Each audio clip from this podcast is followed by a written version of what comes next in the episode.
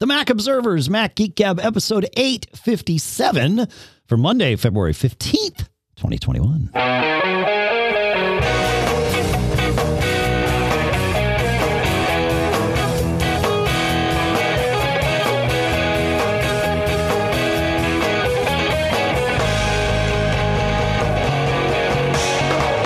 Greetings, folks, and welcome to the Mac Observers, Mac Geek Gab, the show where you send in your questions, your tips, your cool stuff found. We answer your questions. We share your tips. We share your cool stuff found. We share some of our own.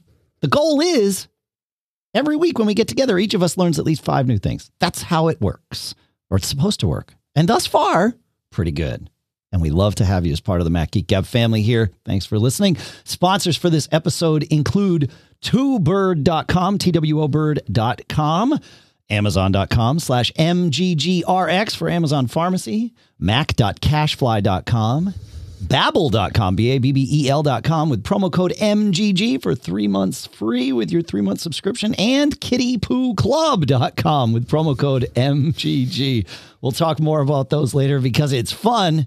For now, here in Durham, New Hampshire, I'm Dave Hamilton. And here in Fairfield, Connecticut, this is John F. Braun. How are you today, Mr. John F. Braun? Uh, hanging in there. Hanging. Hey, that's uh Been doing all sort of been doing all sort of tech support for friends and family and and strangers. usually make it better. oh, and strangers, yes. Uh, and let's go right to a quick tip that I gave a stranger. All right. Um, so I've been uh, going out walking more often than I usually do. Um, and so I was walking on this one trail in one of our open spaces, walked along, you know, past a few people, past one couple with their dog who uh, had a stick in half of the dogs that I see when people are out with their dogs have a stick in their mouth. I think it's like a alpha dog like status symbol or something. Okay. Okay. Fair. check sure. out check out my stick. um, so I passed, you know, a couple and their dog. I passed, you know, one or two other people, and then I'm walking down the trail, and I see uh, in the middle of the snow covered trail uh, what appeared to be uh, an iPhone, and Ooh. it was actually an iPhone 8 Okay. XL, right?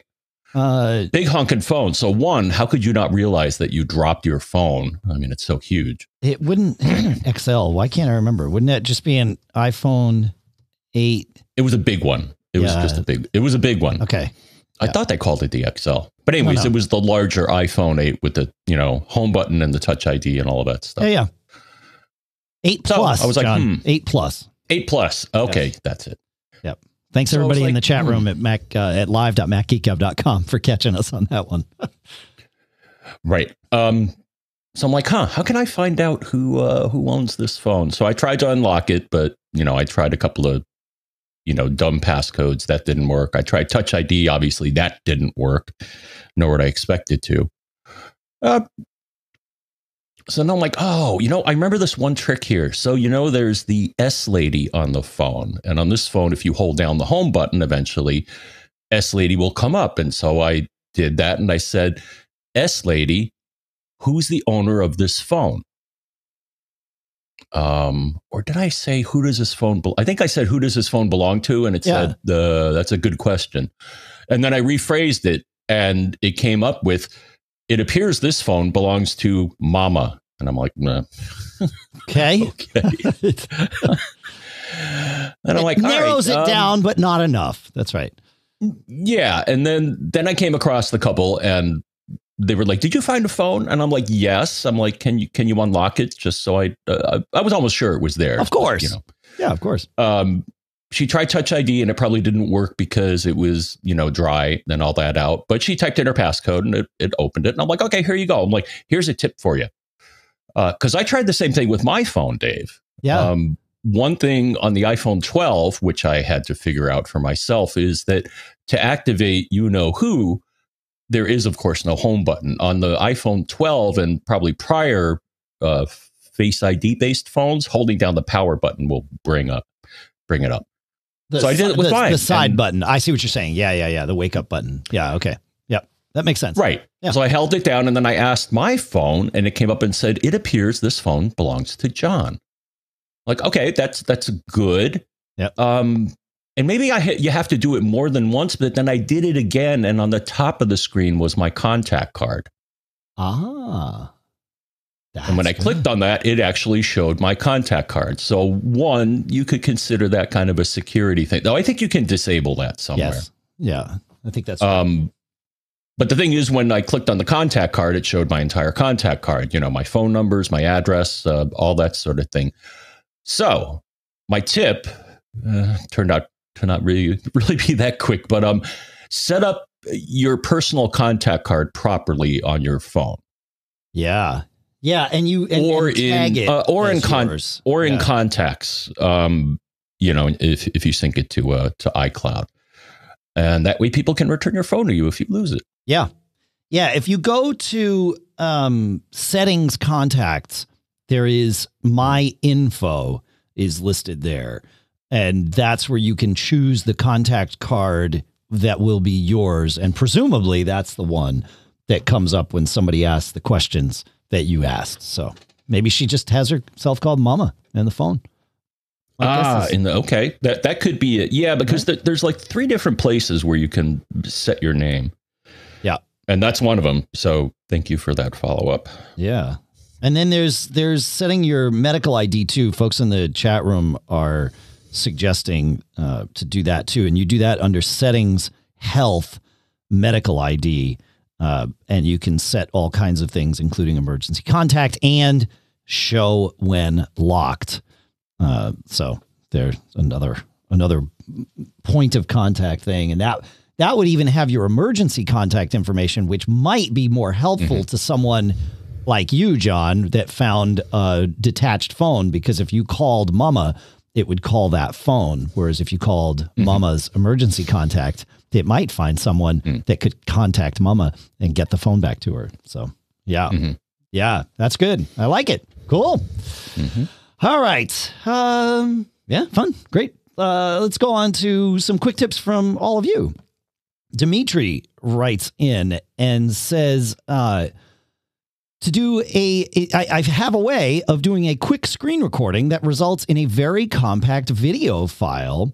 Um, launch a Zoom session, start recording to computer because you can record to computer or to cloud with Zoom, and share a full screen or a specific window that you'd like recorded. And then when you stop the session, Zoom automatically converts the recording to a very compact format. You don't have to go and run handbrakes separately to scale it down or anything like that. And then, of course, you can use QuickTime Player on the resulting file to trim the edges and get your uh, your movie down. That's brilliant, especially since most of us have Zoom on our computers now.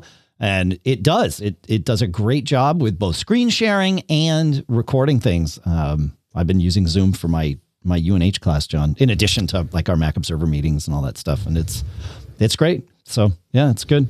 It's good. It's good. Thanks, Dimitri. Great tip. Great tip. I, I love when we have these tools at our disposal.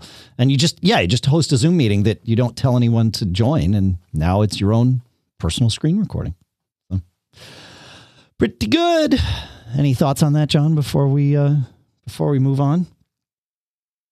Um, I guess you could always use QuickTime Recorder for the uh, QuickTime Player. I think you could do that as well, right? for screen capture? I guess so. I guess that's true. Yeah. Yeah. I guess i guess that's right. I guess that's right. Yeah. So all right. Well there you go. Lots of things. Uh david sends in a quick tip which we will navigate very carefully around that i'm going to title avoiding the duck. Because sometimes on your phone you type a word that might begin with a different letter of the alphabet, like maybe the sixth letter of the alphabet, and your mm-hmm. phone wants to correct it to duck or ducking. Well, David doesn't quite like that because then it makes him want to type that word again and again. And so his hack is to create a contact that has ducking, but with the different letter as the first name, and duck with the different letter as the second, as the last name, and save it because person's name, people's names, person's names, contacts names will train your spell checker. They are hinted by your your spell checker. So that's one way to do it. Another way to do it is to take, and this is for any word. It doesn't have to be the one that converts to duck. Uh, I put them in um, uh, the the keyboard section of the phone, John. So go to settings, keyboard. Uh, I believe it's under settings keyboard, right? Or is it settings general keyboard? My apologies. Uh, yeah, settings general keyboard and go to text replacement. Here is where you would type things like for me because my my uh, like like I want to have my Dave at Mac Observer email address in there, right? So uh, I I have DTMO because that way I know I just type that I tap those four characters and it puts my email address out without anything. So I would put for that, for example, I would have the shortcut as DTMO and the phrase as you know Dave at MacObserver.com. Um, when you want to teach it a word that would not normally be in the dictionary, you put the same thing in for the shortcut as well as the phrase. And then that way, every time you ty- type that shortcut, it knows this is something you meant to type. And at worst, it converts it to the phrase, which is the same thing. So that's how you can avoid the duck. And that's how we can keep mm-hmm. this podcast from requiring an explicit tag. That's how it's done, mm-hmm. folks. Thank you, David. Good stuff. It's it really is a good tip for for lots of things. And yes, as Brian8944 in our live.macgeekgab.com chat room points out, the that keyboard uh, uh, text replacement syncs with text replacement on your Mac as well. So you get to avoid it in both places. Two for the price of one. I like it. Last episode, John, we were talking about a way to get anniversaries into the uh, into the the calendar, right? And uh, and listener Scott wrote in. He says, when I heard about using a second contact card to put anniversaries in, uh, my immediate thought is, why not just put it in the anniversary date field? That's what I do, and it works great, and I never have to create an additional contact card. Then I wondered why you didn't mention this as an option, so I looked a little deeper. I use BusyCal and Busy Contacts, Scott says, and have been using the anniversary date field for years. I guess at some point I added a custom date field in my contacts database and gave it the label of anniversary, and now it is easy to add that field to my contact card. This will show up as an all day event, just like a birthday in BusyCal. However, on Apple Calendar, it will not have the number of the anniversary. And he put a little, he sent us a little BusyCal help link, which is great. Yeah, you can add that custom date to your uh, and label it anniversary, and it will work. That's true. Very true. I like it. That's um, it's a good little hack. So this is what we love about the quick tips, John. This is what we love about them. Yeah, good. Any thoughts on mm-hmm. that before we uh, before we keep on keep on rolling here? We roll uh, with the changes. um, yeah, for anniversaries, I I just do a recurring yearly event. So that's I do that too. To it, right? I, yeah, no, that's actually what I've always done. The problem is if I want to look up someone's anniversary, I have to search my calendar as opposed to just looking in their contact record. So as we've been going through this over the last couple of weeks, I've been thinking mm, maybe I need to change my thing so that I, you know, have that stuff there. So, yeah. But yes, that's that's how I've always done it. Is the recurring event. That's exactly it. Yeah. That's exactly it. Or you just rely on Barry to tell you when your wedding anniversary is coming up, and and that's really handy. So thanks for that, Barry, every year. uh, all right. Graham shares something with us. He says, "I've got an M1 Mac, and lots of people, of course, have been asking questions and wondering what the future is with M1 Macs." And he says, "I thought it might be worth emphasizing this bullet point I was reading about Parallels and the current limitation for version 16." on the M1 technical preview. Uh, he says it is the, the, the bullet reads it is not possible to install or start an Intel x86 based operating system in a virtual machine on the Intel Mac, uh, and that is true. They they Parallels has communicated though that in the not terribly distant future they plan to leverage Apple's Rosetta 2 technology uh, to put a wrapper around the virtual machine and then run that in uh, as an Intel thing. So uh, my guess is they have that working uh, at some level, and then when it gets a little more stable, they'll roll it out for you know all of us. But that is truly a guess. I you know that's just me looking at software development and knowing how responsible Parallels is in their communication. I don't think they would say something that's vaporware. Could happen, but I don't think so. So, estimated guess, educated guess, estimated, educated estimation. There you go. I don't know, man. I don't know. Uh, any thoughts on that, John? No. Okay. Okay. I actually, I actually have to renew my uh, my Parallels. Told me that it's it's expired, so It's I time. do something about that. Yeah. Yeah. yeah shoot them an email. They might they might renew it for you, John. Uh, they have Yeah. before. Yeah. Yeah. Cool. Um, so John, I was in the last episode, I mentioned that I had unintentionally put the beta of macOS 11.3 on my laptop, on my M1 Air, and I needed to deal with that. Uh, because it wasn't Safari and it wasn't working. Presumably, I think it's because Safari is using Apple's like uh, uh, malware database as opposed to Google's now or whatever site protection, whatever it is. Anyway, Safari was bad news for me. I needed it for my class. You mentioned an excellent recovery method. And had I thought about this or had you told me about this, had I known about this, uh, on the day that this happened, I would have used it. And of course, yours was to launch Time Machine in recovery mode and recover to a snapshot of the drive.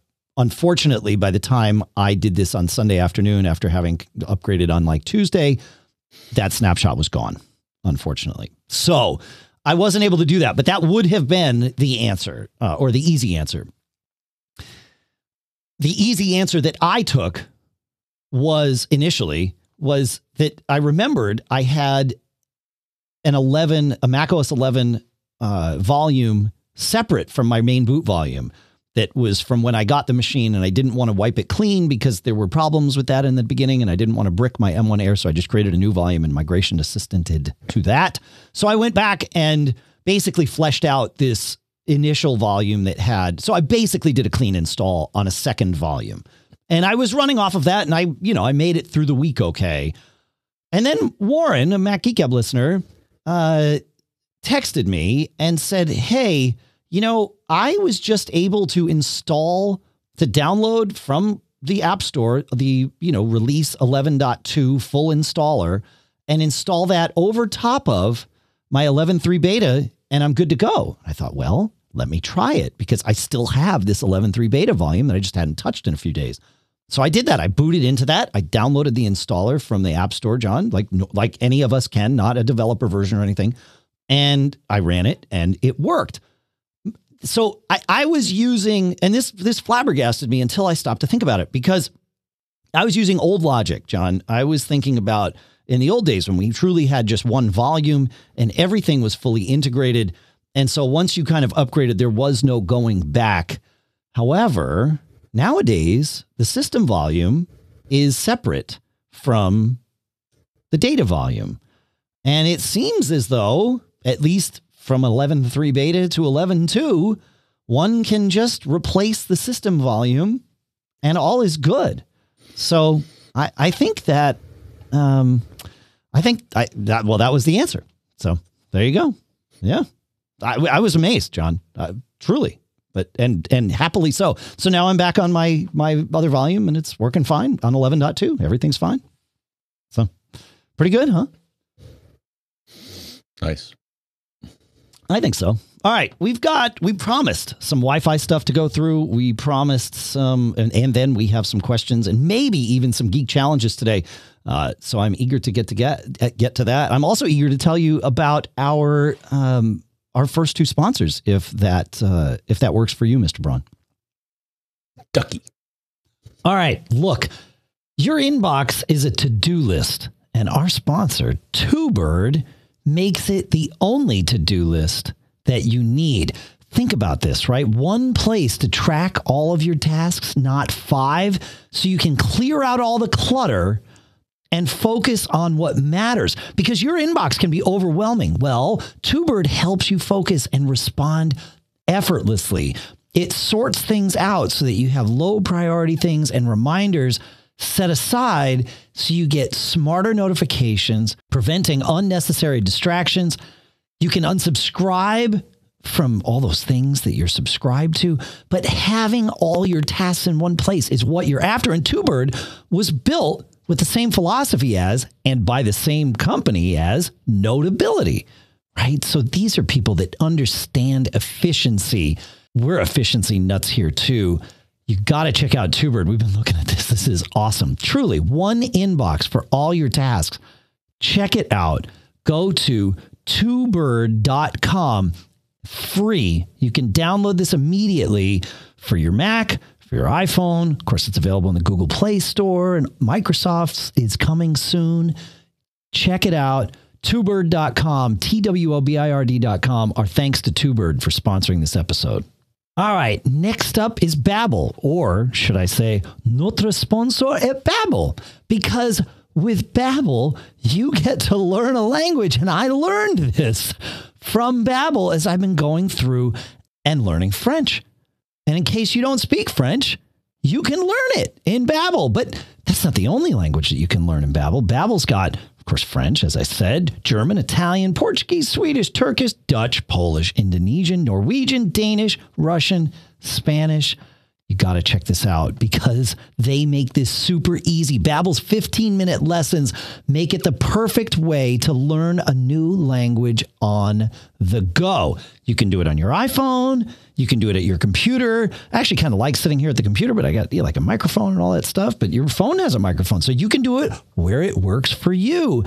And unlike those language classes that we all took in high school, Babbel designs their courses with practical, real-world conversations in mind, things that you'll get to use in everyday life. Other language learning apps use AI for their lesson plans, but Babbel lessons were created by over a hundred different language experts. Their teaching method has been scientifically proven to be effective. Right now, when you purchase a three month Babbel subscription, you'll get an additional three months for free. So that's six months for the price of three. We like that. Just go to babbel.com and use promo code MGG. That's B A B B E L dot com. Code MGG for an extra three months for free. Babbel, language for life. Our thanks to Babbel for sponsoring this episode. All right, John. Are we ready here for some Wi Fi Yeah. stuff? Yeah? See. Okay. Excelente. All Oh, right. and that's one language that I speak as well is C. That's my favorite C. language. Ah, there you go. Nicely played, my friend. Yeah, there you go.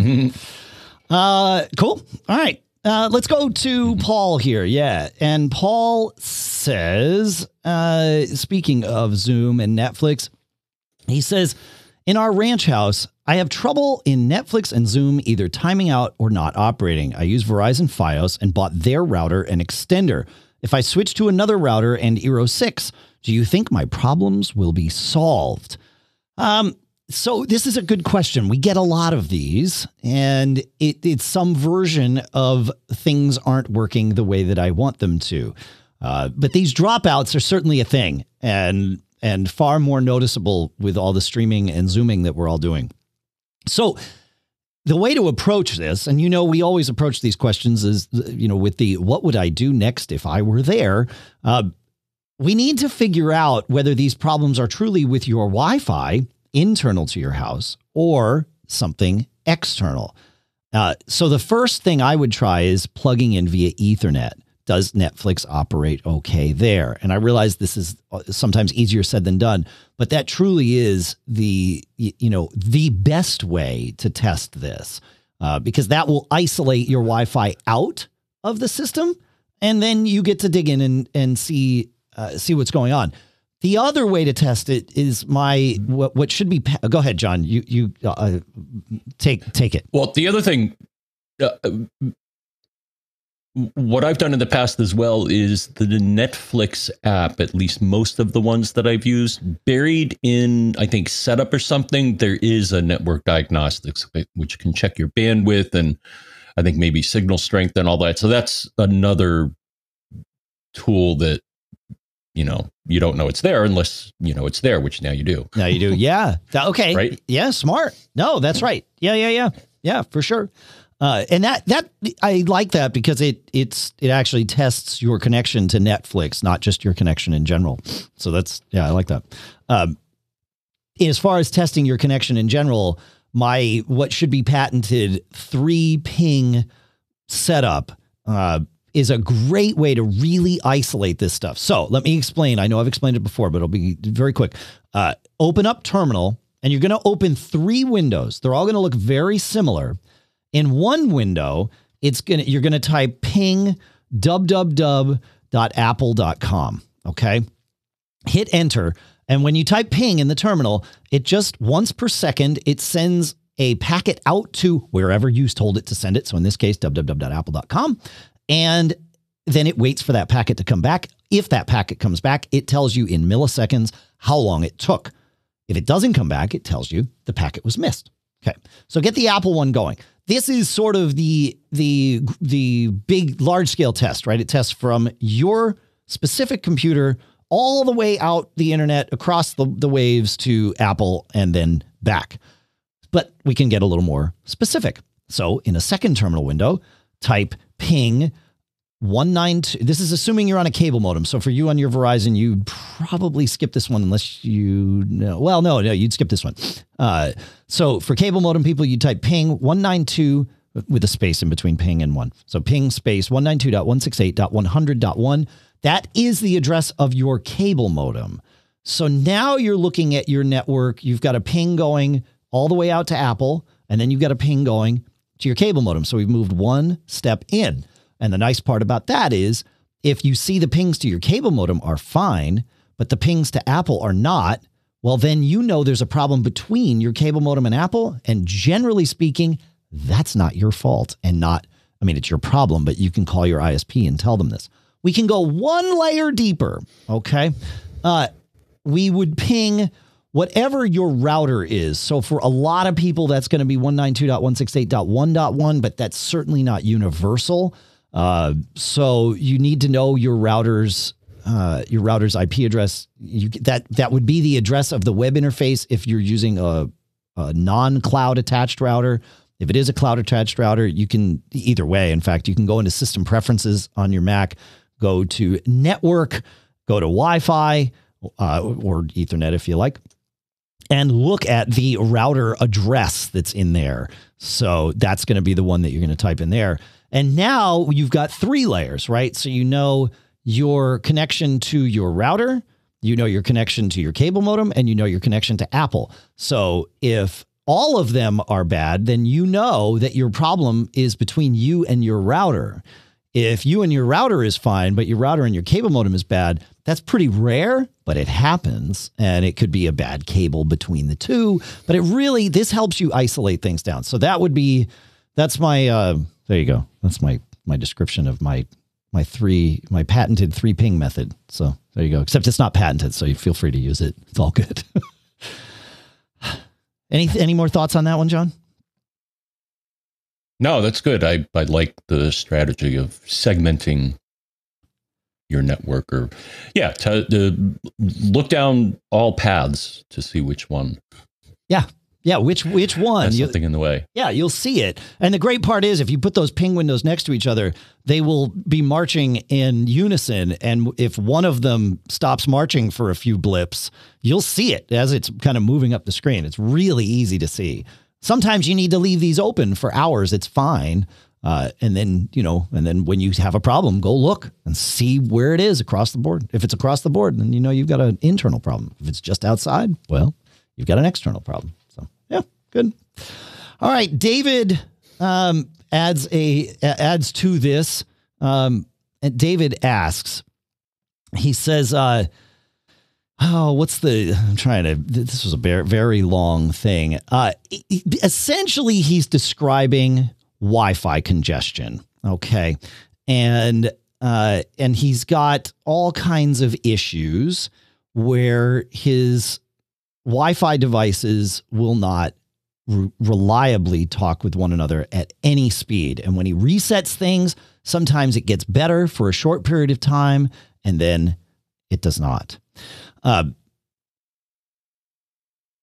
I'll share the punchline here because it was really interesting. His problem, John, I want to share, share some general things too, but but his problem turned out to be his printer.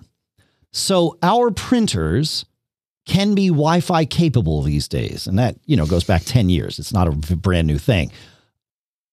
You can connect your printer to Wi-Fi, or your printer can be its own access point, and you can just connect directly to your printer, so you don't need a Wi-Fi network and print without having any other network in place. And your printer will essentially advertise itself like your router or your other, you know, mesh access points would with its own name and sometimes even its own password. David's printer was doing both. He had connected it to his network. In years past, to me, that was always the thing that turned off the printer's self advertised Wi Fi network. Uh, because once it was on a network, it figured, great, you know how to get to me. I'm going to stop getting in the way of everything else. Well, this one did not. And that was causing all of his problems. And he found this out by launching something like Wi Fi Explorer or iStumbler and seeing all the networks near him. And that's one way to go about this. If you find with the three ping test that you've got multiple networks or that you've got Wi Fi congestion or internal network congestion, open up something like iStumbler or Wi Fi Explorer. Wi Fi Explorer lays it out. I find the layout of Wi Fi Explorer to be a little easier to grok all at once but they both tell you the same information. You can you can easily glean the information. And what you're looking for are how many networks are within sight of all of my devices, because anything that's within sight of them could be causing interference. And then you look at are they all in the same channel number? And you start digging down that path. And he found that he had one really strong network uh, that was nearby and it was the one coming from his printer. So he went into his printer settings, he turned off the self advertised network, and all of his Wi Fi problems went away. Oftentimes, it's your neighbor, and you can't go to your neighbor's house and turn off their Wi Fi, or you can, but they get upset with you. And if you do that, make sure you don't get caught. Mm. That's all. Uh, even better would be to change your, your neighbor's Wi Fi channel so that they still have Wi Fi, but aren't getting in the way of yours and yours isn't getting in the way of theirs. Like that th- there is benefit you know mutual benefit here.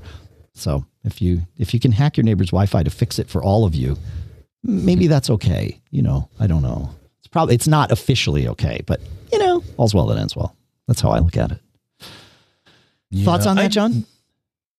Yeah i had uh, kind of related but i'll mention it. So yeah.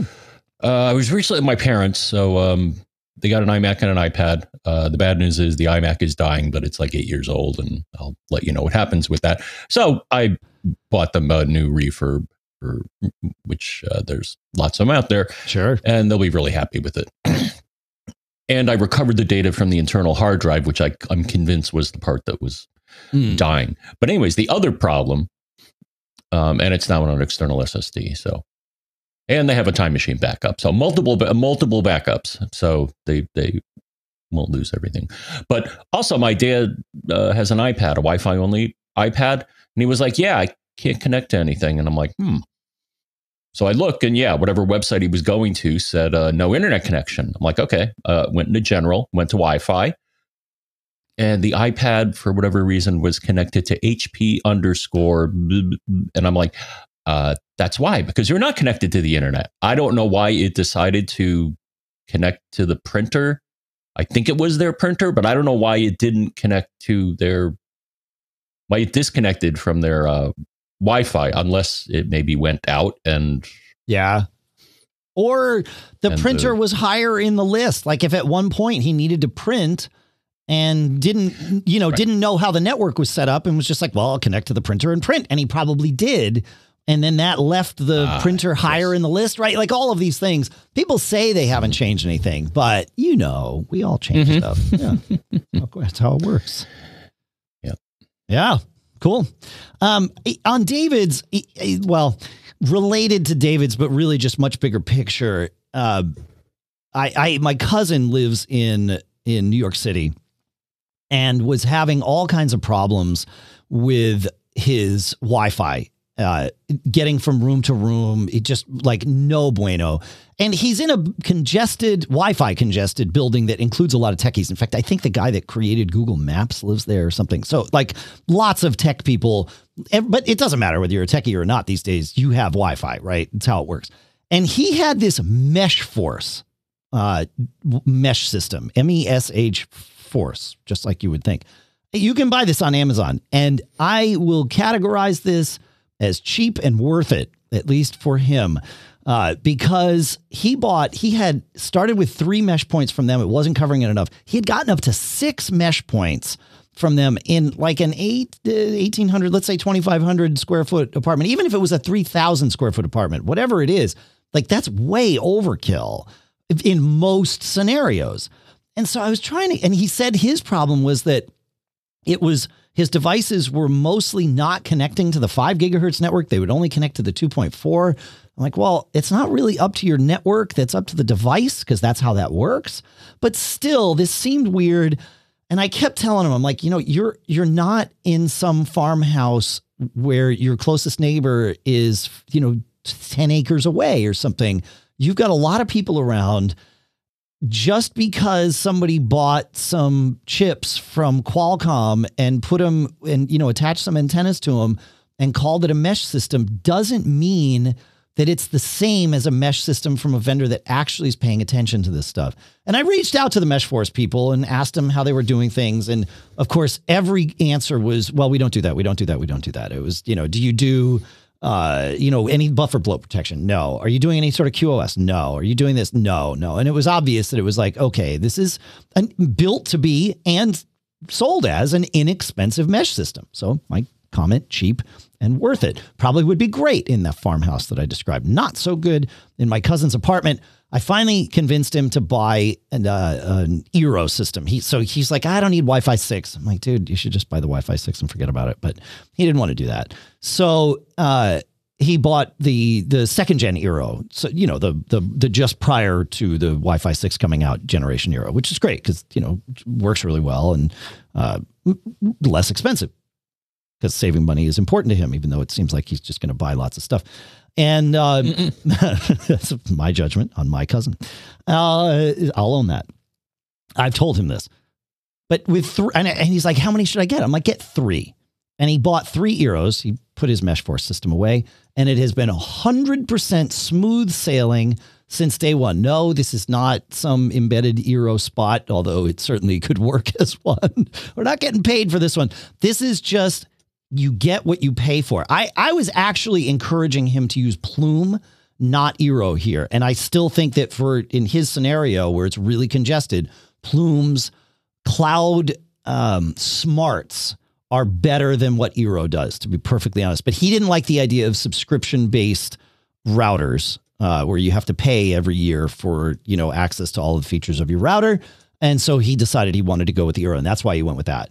But um, that the Eero is working great for him. I'm sure the Plume also would have worked great for him. And um, and so there you go. That's uh, just you know, be careful what you're buying. I, I guess is the is the is the so beware the cheap mesh because you get what you pay for.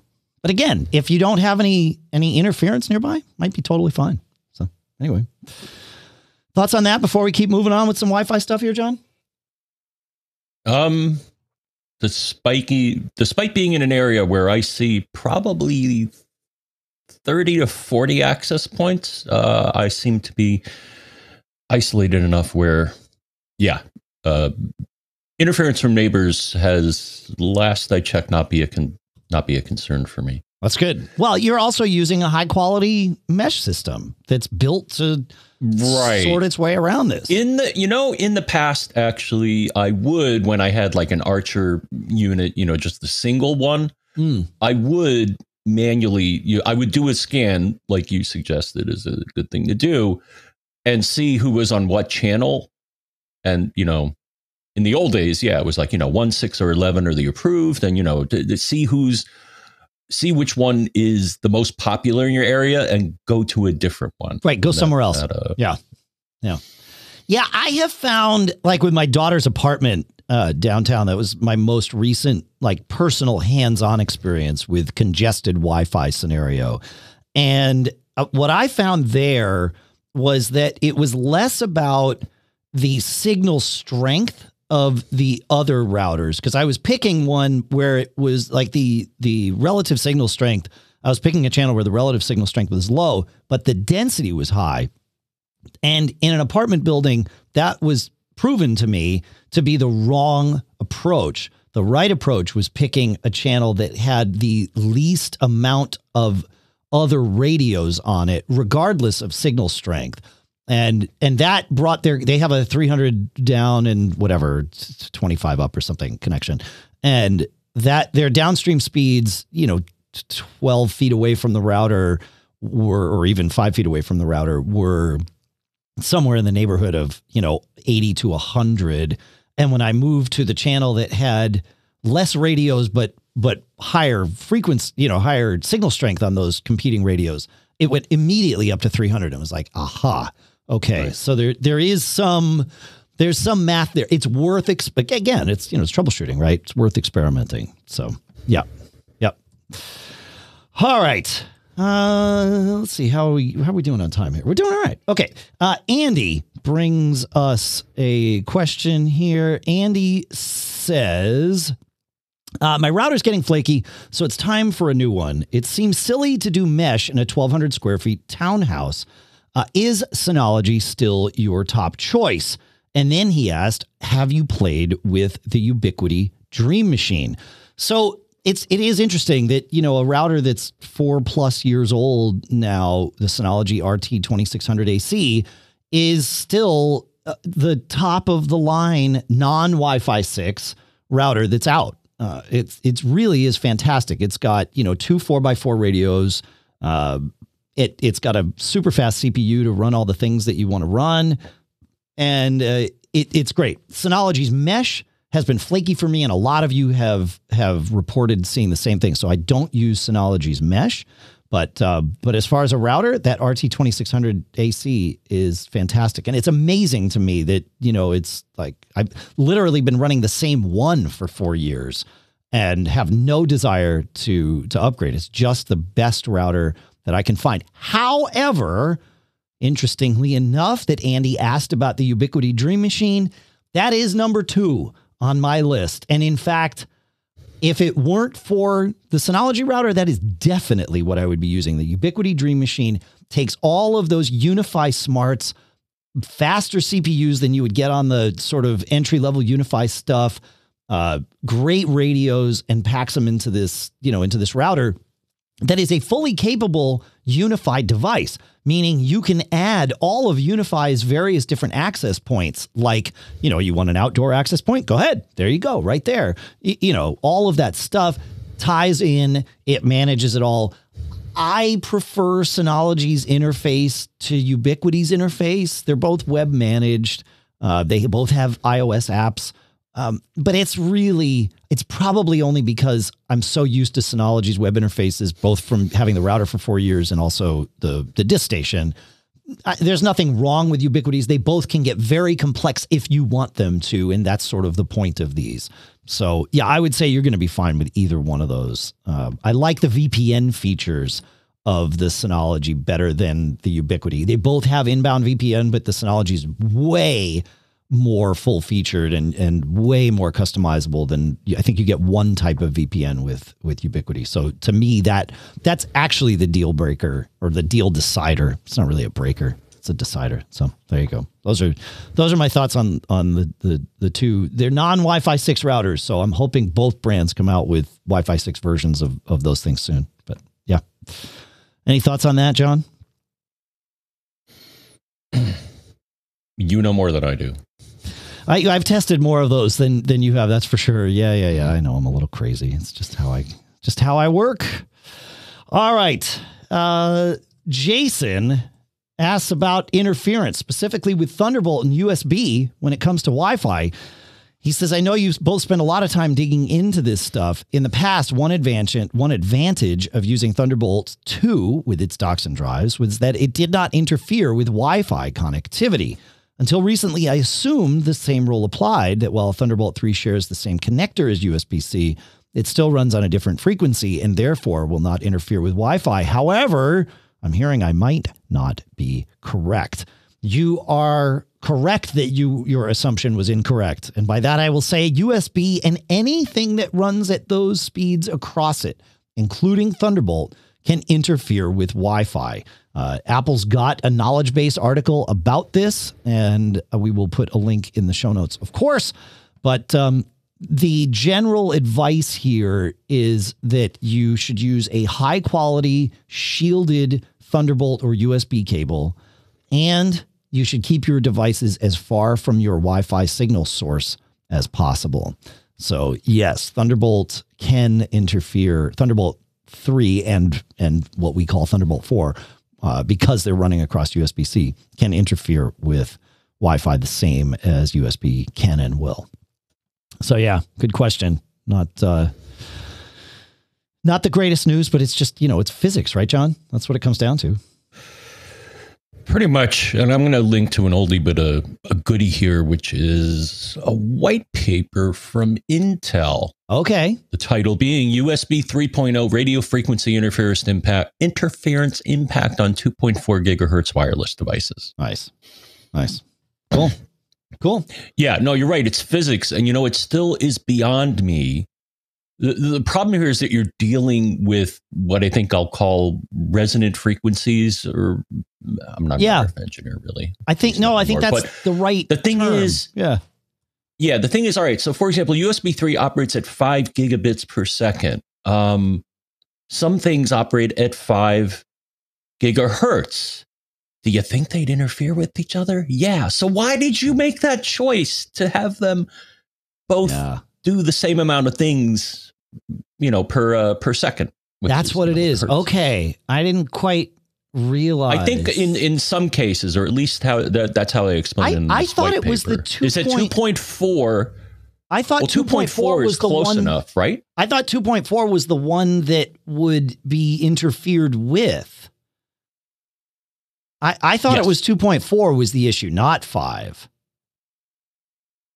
Uh, I'm saying that because USB three operates at five gigabits per second, I think that's that's Okay, but I don't think it's the five gigahertz band that, that Mhm. gets in the way. I, I think five gigahertz is the Yeah. solution here. So connecting your devices to Yes. five gigahertz doesn't get them in the way, but Bluetooth and 2.4 gigahertz Wi-Fi are interfered with by you by blue by uh, uh, the USB speeds. That's what I thought. But I, if I'm if I'm wrong about that, say the word. But I'm pretty sure that, that that's right. That USB three, whatever frequency it operates at, resonates with in the same range as 2.4.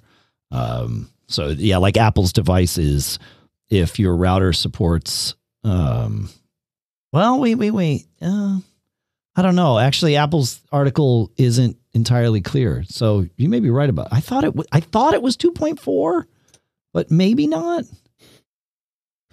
Maybe not. I don't know. well, I'll check the article. I Okay. Okay. listed there. All right. Cool. Cool. Good refresher. Yeah, yeah, for sure. No, it's it's it, but using shielded cables evidently makes a big difference, which is why some of us experience more of this than others. And I thought that, that was a good um right? I mean, And I'm going to add something else. Um, having done some radio stuff, uh, having a good ground is important as well. makes sense. Yep. Things that aren't grounded well, uh, yeah, can can generate, I guess, you know, spurious, troublesome RF. So uh, For sure. check Yeah. your ground while you're at it. You can buy a little thing at uh, most uh, Home Depot and stuff like that that check your uh, that check the polarity of your uh, of your outlets. So make sure what you're plugged into uh, is set up right because it may not be. It might happen. Mine are, but yours may not be. Right. Right, We right. actually No, had someone. re- No, we had someone report a badly grounded um, power strip, I think, or outlet to. Uh, yeah, it was interfering with like a nearby, nearby something. Yeah.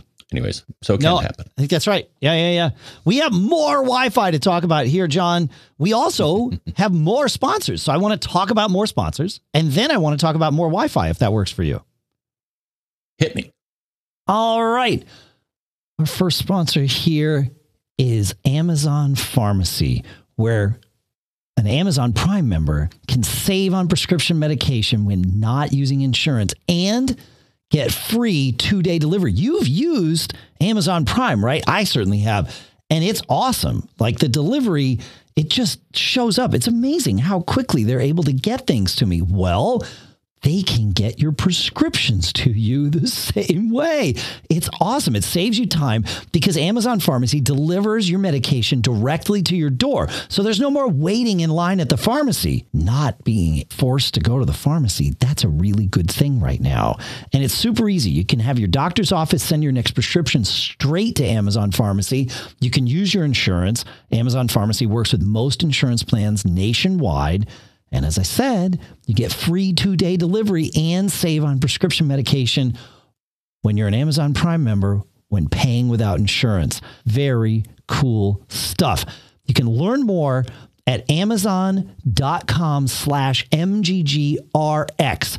That's amazon.com slash mggrx. One more time with feeling. Amazon.com slash mggrx. Our thanks to Amazon Pharmacy for sponsoring this episode. Next up, Kitty Poo Club. I know the name funny, the service, the product awesome.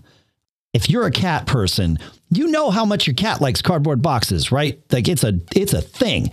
Any cardboard box shows up, the cat wants to be in it. Well, this is a litter box that shows up and it's a cardboard box. The way it works, it's an all in one solution designed to be convenient. So every month, Kitty Poo Club delivers an affordable, high quality, recyclable litter box that's pre filled with the litter of your choice. These boxes are totally leak proof, eco friendly, and have a fun design for every season. And then when the month is up, you just recycle the box, and Kitty Poo Club will automatically deliver a new one to you. So you don't have to change used litter and you don't have to clean the box that way. It's awesome. We've been using the organic soy litter here. Our cats love this stuff. You got to check this out because Kitty Poo Club has a no risk guarantee, so you can easily customize or cancel anytime. So give yourself the gift that keeps on giving the whole year a Kitty Poo Club subscription. Right now, Kitty Poo Club is offering 20% off your first order when you set up auto ship by going to kittypooclub.com and entering promo code MGG. Again, kittypooclub.com. Enter promo code MGG to get 20% off when you set up auto ship. One more time, that's kittypooclub.com. And don't forget about our promo code MGG at checkout. Our thanks to Kitty Poo Club for sponsoring this episode. All right, uh, let's go to yeah more Wi-Fi here. Brian writes. He says we recently moved from Danbury, Connecticut, to Southbury, Connecticut. On every device in our house, laptops, iOS devices, Chromebooks, etc., they all show our previous address in Danbury as our current location. I have updated the home address, but both Apple Maps and Google Maps show us in Danbury. I've also deleted the apps on our iOS devices and have had limited success, but not 100%. The location tends to drift back over time. I'm not sure if my Eeros are the cause, but I did find a thread online about updating the Skyhook location, and I did that today. Uh, so this email, we've been saving this Wi Fi stuff for a little while. Uh, this email is almost three weeks, maybe four weeks old by now. But I think you nailed it, Brian. Skyhook is where I would go with that. And I'll put a link in the show notes. Skyhook tracks the IP, uh, the GPS location of the MAC address of Wi Fi access points and they like they populate this database in a lot of different ways including you just manually going and putting it in. But they also uh, different apps can can take you know what they see when they also have location and send that off to skyhook and and those sorts of things. But that's a lot of where these location based things come from especially when you're using wi-fi triangulation. So uh, so updating when you move and you move a router with you updating that Skyhook location can fast track this. It will eventually get there, I would think, but this will make it happen a lot faster. I've seen when I've updated Skyhook, John, it's usually about two weeks before I start to see it trickle through to whatever, you know, whatever, hmm. whoever's mm. using it. I don't know. But yeah, my guess is that that's the, that's the, that's the issue. Yeah. I think you know, like the other guys that have cars that, you know, map and all that, I think they do exactly what you said is every now and then they cruise around and just read yeah. all the MAC addresses in an area and then associate the data because that is a way, but as we can see, not a very reliable way to determine someone's location. Yeah. I mean, it's relatively I have one reliable. I right? have, yeah. I have one that I can't figure out and I've seen it happen to others. So, um, my cell phone number um, is mapped to Norwalk, but I'm of course in Fairfield. Sure. right? Yeah. if you didn't hear me the first 840 it's Um, true. um, but anyways, Pokemon Go insists that you know, like when I, you know, when I access certain things, it still says, uh, "Oh yeah, this this this uh, location that you've been to is in Norwalk," and I'm like, "No, it's not." Mm. And I see it happen to some other people too. So I think they're doing some level of phone number mapping Yeah. when they shouldn't be. Right. They've got access to your And if they- location. I mean- yeah. I mean, yeah, I mean, obviously they have access to my location. So why are they associating Norwalk to what I'm doing instead of Fairfield, where I am? Yeah. That's I mean, Norwalk is Norwalk is close by, but as far as I know, we do not directly touch Norwalk. No, you have No, Westport between you and other and Southport or something too, I think. Um, but Yeah, but well, Southport's kind of Fairfield, but oh, that's Yeah, true. you're right. That's right. Yeah, yeah, yeah. But no, you're right. They, like exchanges are are still mapped to towns. Like that exchange, which I won't read out here live, uh, is very much a Norwalk exchange. It's mapped to Norwalk's you know whatever Mhm. routing in the phone system and that's how it shall be you just happen to get that number ironically your phone number and my mother's phone number are exactly the same except the last four digits of yours starts with let's say x and then ends Hmm. with a double y my mother's phone number starts with a Y and ends with a double X. But other than Hmm. that, they are literally exactly the same number. And so that's it's, it. Until I could like associate you in my phone with with a contact record, I would see the number come in. It was like, is it John or is it my mother? I have no idea. It's just fascinating, you know, the way things happen. So my mother does live in Norwalk, so right on the Westport border, but you know, that's not doesn't really matter. Uh, yeah. All right. Wi-Fi. John, not you. Listener John says uh, we have the Synology RT2600 AC as our main router and two of their mesh MR2200 AC uh, connected. We want to get a Wi-Fi 6 system, and it sounds as though while you like the Synology router, you don't recommend it as a mesh system. Correct. Uh, I've certainly noticed it to be very slow moving devices to the mesh point with the best signal. That's one of the problems, sir. Yeah. He says, I'm willing to consider Eero because it's managed remotely, but I've had bad experiences in the past with Netgear. Their firmware has been buggy and their support uh, hasn't been interested in resolving issues. That's not good. He says, I'm looking at the Ubiquiti Dream Machine uh, Pro. He says I already have a 24 port switch and their and their uh, rack mounted stuff, so this would fit nicely. And I have some of their Wi-Fi 6 access points, so or could get some of them. He says, would there be any downsides to this system compared to my existing Synology or compared to the best best mesh systems you have had? Uh, like I said before, I happily recommend Eero and Plume partially because of their cloud management. Uh, I really think I know that there's some hesitation with cloud management, and, and I understand why. Totally get it. But I think that cloud management is a big part of why we don't have to overthink and overmanage our own mesh networks and still get the benefits of that, you know, machine learning, which I know they're, you know, they're doing, especially over at Plume. And uh, so I, I, I like I'm bullish on cloud management for mesh Wi-Fi for exactly these reasons. I understand why you might not want to have cloud managed network. Totally get it. And if that's the case, then going like with a Ubiquiti would would be a, a great system uh, for you. Yeah, but um, uh, the Netgear Orbi is also not cloud managed. He said he had some troubles with Orbi in the past. I will. I, I have two their Wi-Fi six, their Orbi six stuff has been phenomenal for me. So I I share that because you know everybody deserves a second chance when they put the work in, and and I I believe Netgear is on that list right now. So um, so anyway. It I, it's worth considering if you if you had come to me and just said, "Hey, Dave, I don't want cloud managed mesh Wi-Fi. I want locally managed. What would you recommend?" I would have said the Netgear Orbi 6 or like the TP Link Deco. So that would be that would those would be my two. So there you go. That's what I got. Anything on that, John, before we have one more um one more Wi-Fi question before we move on to regular questions? I think you're muted, John. If I'm I can see you talking, but I can't hear you speaking. So Nope. There we go. Okay. I was muted. Yes. All right. Good. That's better than it just being a technical issue. I mean, it's a technical issue. It's just a you know error between the chair and the keyboard. If you don't mind me saying so. Operator error. Operator error. Yeah. There you go. We used. That's what we used to call it. Yep.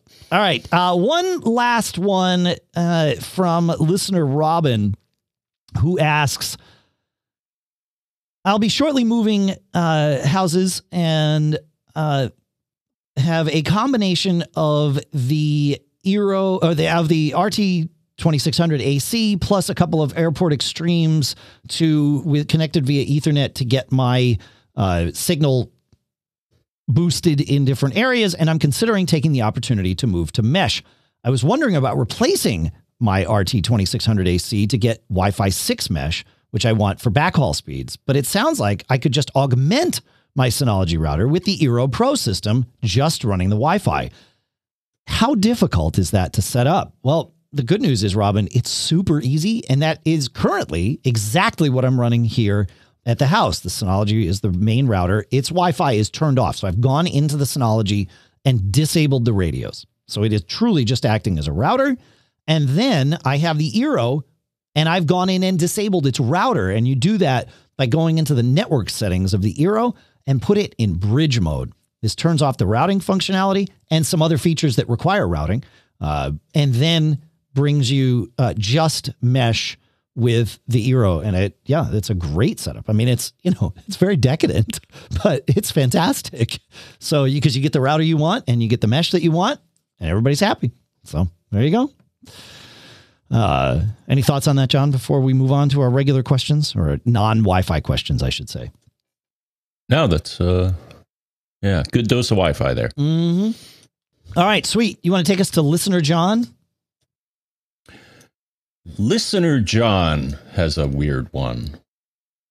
Uh, and listener John says, I recently noticed that the hard drive, a three terabyte Fusion drive on my late 2015 27 inch iMac running 11.1 was more full than it should be. I noticed this before the update to Big Sur. When I ran DaisyDisk as administrator, I found something odd. The top level of the hard drive had the usual four folders applications, library, system, and users but it also had a folder, not visible in the Finder, called Volumes. And in that is another folder called iMac Data. And in that are the same four folders that exist at the top level of the drive application, library, system, and users. The mystery volumes takes up about a terabyte versus one and a half terabyte for the rest of the drive. So what is this volumes folder? I've been unable to find anything that describes what it is. I found references to system volumes. Yeah, that, that that's normal.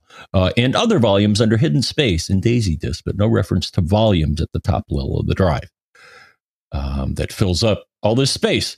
I'm starting to wonder if this is the result of some sort of drive corruption. Um, and does it take up real space? And how do I get rid of it or make it take less space? Um,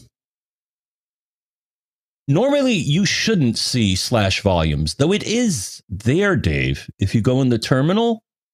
Um, but what that is, is I'll call it a mount point, right, for other volumes. And that, so for example, if, if, if you go to my system, uh, and you go to, you know, CD in the terminal, CD space slash volumes, and then do an ls dash L, uh, what you will see is um, well, the first thing is data underscore archive, which is my Drobo, and it's listed as a directory. Google Drive, which I also use Google Drive, and it's listed as a directory. Macintosh SSD, which is, um, I think, a symbolic link. It has an L next to it. And then recovery, which is your recovery partition. And you'll see the same things in locations and your machine name in the in the location sidebar. Um, but I ran DaisyDisk just to just to see if this was a bug in DaisyDisk, and I didn't see any huge volumes uh, folder. So, huh? I would say yes, there is something in this, and you should. Um, and I would think uh, do what he suggested, which, which is, um, yeah. Well, yeah. his his thought was, yeah, is you know I should do a clone and then uh, uh, uh, you know bring all the data back to that one. Yeah, I'm I'm I'm more wondering about your machine and why the recovery partition is uh, is mounted. I don't. Oh, you're that's a Big Sur machine, correct? Correct. Ah, that's normal then. Sorry. On Catalina, no recovery. Big Sur, recovery. It's hidden. You don't get to see it. It doesn't show up, but it Oh, is mounted. Yeah. Yeah, yeah, yeah. Yeah. Okay. Okay. Good. Yeah. So yeah, so that was definitely bad. Yeah. That, yeah, it was a volumes folder, not the uh, you know, the kind of mysterious hidden volumes thing. Yeah. Yeah, that's weird. Um, That's weird. Yeah, it's, you know, but you're right. It's a mount point. The way Unix mounts another drive or another volume is it creates a folder and then says mount that drive at this folder. And so the contents of that folder are like the folder will exist on your boot drive. Like, you, you know, for you, there is a folder on your boot drive called volumes recovery, but it's empty. And Unix is just pointing at that and saying, this is where we're going to attach off this other volume. Uh, so there you go. Yeah. Cool. All right. Uh, you want to take us to Phil, John? Phil. Ah, yes. All right. Oh no. Uh, I don't have. Uh, It's there. It. Yeah, I know. Okay. All right. Good. No, Phil? Phil. I have a geek challenge I can share. Should I share the geek challenge All while you find Phil? Phil. Okay. You found Phil. Um, yes. All right. Using a MacBook Air for everything, especially my podcast and radio shows. It's uh, 12, 128 gigabyte hard drive and it struggles. So everything is on the external hard drive plugged into the MacBook Air via a hub. Uh, iTunes library, photos, podcast audio, all the all that stuff. Um, the external hard drive is now struggling, so I downloaded iDefrag and saw lots of gaps in the hard drive. So guess the defrag would help. I don't have another external hard drive to move data from one to another and format. So ideally, I need to defrag this drive. I tried with iDefrag, but it cannot unmount the drive. Some processes are using it, mainly photos, which I tried in Kill and Activity Monitor, but they always come back. So, how can I defrag my external drive? I cannot work out a way to unmount it. All right. And then I went down an interesting path, Dave. Um, so you could decouple the photo library and the external drive and temporarily point it towards your internal SSD, just so the process, which is usually photoanalysisd and photolibraryd, uh, won't be grabbing the external drive and, and causing this. But I suspect there are other processes that are maybe doing the same thing. So you may never be able to figure them all out. But that would be one one one place to start. Um, yeah, That works. I, I, um, then what I go But ahead. Here's what I would do. Uh, something jumped out at me that he said. Uh, one thing that I would do, Dave, is maybe download an installer and install it on an external drive and boot from that, and then run knife defrag. Well, then you're definitely not going to be able to unmount the drive, right? If you've oh, for, for a different installer, not- a different external, not that external. That- yeah, Correct. that's yes. that's another My way. thought would be create create a bootable something, and then point it at that drive Sure. because the bootable something that you create will not have any any links to that other external drive. yep, that's that's So that was another one. Rob in the chat Um, room says uh, attach an ex uh, ta- take shut down your main machine and attach this external to another. So that's yet another way of Mhm. of getting this drive unfettered access unmounted. Uh, the Mhm. way I would do it uh, is well, there's two ways. You sort of stumbled on one with the external drive. You don't have to, as I've proven, you don't have to have another drive to have another bootable volume. So you could just create a bootable volume on your internal drive if you have the space, right? And just boot from that. But I think there's an easier way because all of the things that are pointing at this are user services, photos, podcasts, those kinds of things. And photos, even when you quit the Photos app, it's still doing it in the background if you've got an iCloud, library, maybe even if you don't. Uh, so I think what I would try is create a second user account. Log completely out. Don't do fast user switching. Log completely out of your main user account. Log into this test user account. And I think you're going to be able to unmount that drive and iDefrag the uh, the living daylights out of it. That's what I would try. So I don't know. Yes. And I think, uh, yeah, and I think we got a response saying, Hmm. hey, yeah, that, that would be a good idea too. Um, the only other thing I would think, Dave, is that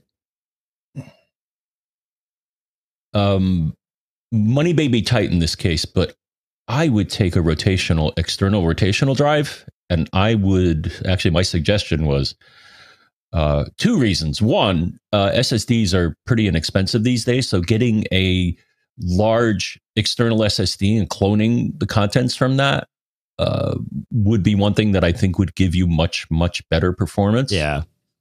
Yeah, and then the other thing he said he doesn't have an additional external drive, and so that led me down the path of, oh, I hope you're making a backup. And he replied that yes, he is in fact doing a Good. time machine backup. So Good. So I misinterpreted what he wrote there. No, that's okay. No, it's good. It's good. It's good. Cool. Yeah, I like these kinds of questions. It's good.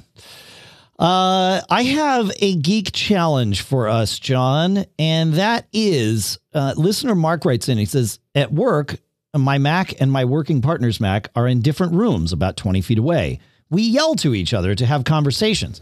I know it would be better to just use the old fashioned wired wireless intercom so we do not have to yell, but being a geek, I would rather have it work just between the two Macs. It looks like there used to be an app called Desktop Intercom, but it's been discontinued. Any other ideas? He says, We're both Italian, so uh, we call it using the hmm. Italian intercom when we yell room to room. Yes, my wife is half Sicilian, so I'm very well versed in this concept. Uh, I like your question though, but I don't have an answer, which is why I have made this geek challenge. We use the Amazon A Lady for this in our house, either by saying A Lady drop in on kitchen, and now you've got an intercom connection between the two, or if you truly just need like a one way thing, you can say A Lady announce, and then it announces whatever you want, like A. Uh, uh, you know, announce time for dinner, and now throughout the house echoes time for dinner. So, uh, but I don't, know, or we use our Apple Watches walkie-talkie feature, right? That that's right there. If you happen to have Apple Watches, but as for Mac to Mac, I don't know of any intercoms like easy to use intercoms off the the top of my head. I mean, you could FaceTime call each other, and that that right. I mean, maybe yeah. Yeah, I've actually uh, in doing remote support for my uh, my parents. Yeah. Um, uh, the uh, I was having issues with uh, with uh, um, trying to connect with a. it'll come to me at some point. Yeah. Um, but the support software I had that would you know let me control the computer wasn't working, and I don't think iChat was set up right or yeah. messages. You can use that, but um, I was like, hey, take Dad's uh dad's uh um you know i called my dad's ipad and then i'm like show me you know aim it at oh. the computer so i can see your desktop so kind of a hokey way of yeah. getting remote access but it worked i'll tell you the thing i'm using for remote access especially tech support these days going back to zoom it's excellent you can have dual control of the screens everybody's already got zoom on their computers nowadays anyway so it really like it's been I, I TeamViewer is out the window for me. It's Zoom all day long for for any remote support. It's really really well done. So, all right, uh, John, we have time for one more. If we make it a quick one, so you want to do Ari or or is there another one on the list? Um. But we have to decide. Mm, yeah. All right, go. No, take, we'll do Ari. Take Ari. Yeah, go ahead. All right. So let me let me go to Ari. Um, eventually figured this one out, but this was an odd one. So, um, hi guys, have you found out this to be case after you allowed for external booting on your T2 machine? Uh, and I happen to have one of those, Dave. Yeah. Um, or I have a couple of them actually. Actually, mine are both T2 machines, as far as I know. That's right. Um, and he shows a screenshot of Wallet and Apple Pay and he highlights a card and it says card is unavailable to use with Apple Pay. Apple Pay has been disabled because the security settings of this Mac were modified. Learn more. And then there's a article which I think we should probably link to um, from Apple and it gives you a few suggestions and so I tried to reproduce this problem. So I have a uh, and he says, yeah, he thought maybe it was a CCC warning. Um, or, mm. or, an issue related to Carbon Copy Cloner, but that's what I use to make my clone. And so I tried to boot from my clone, and I had something a little different happen.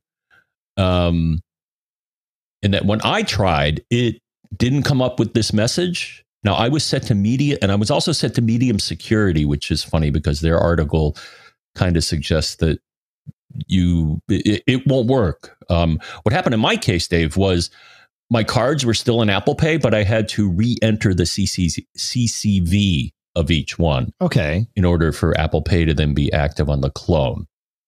So um so that's one thing. But he changed to medium security. I thought that would fix it. It didn't for him.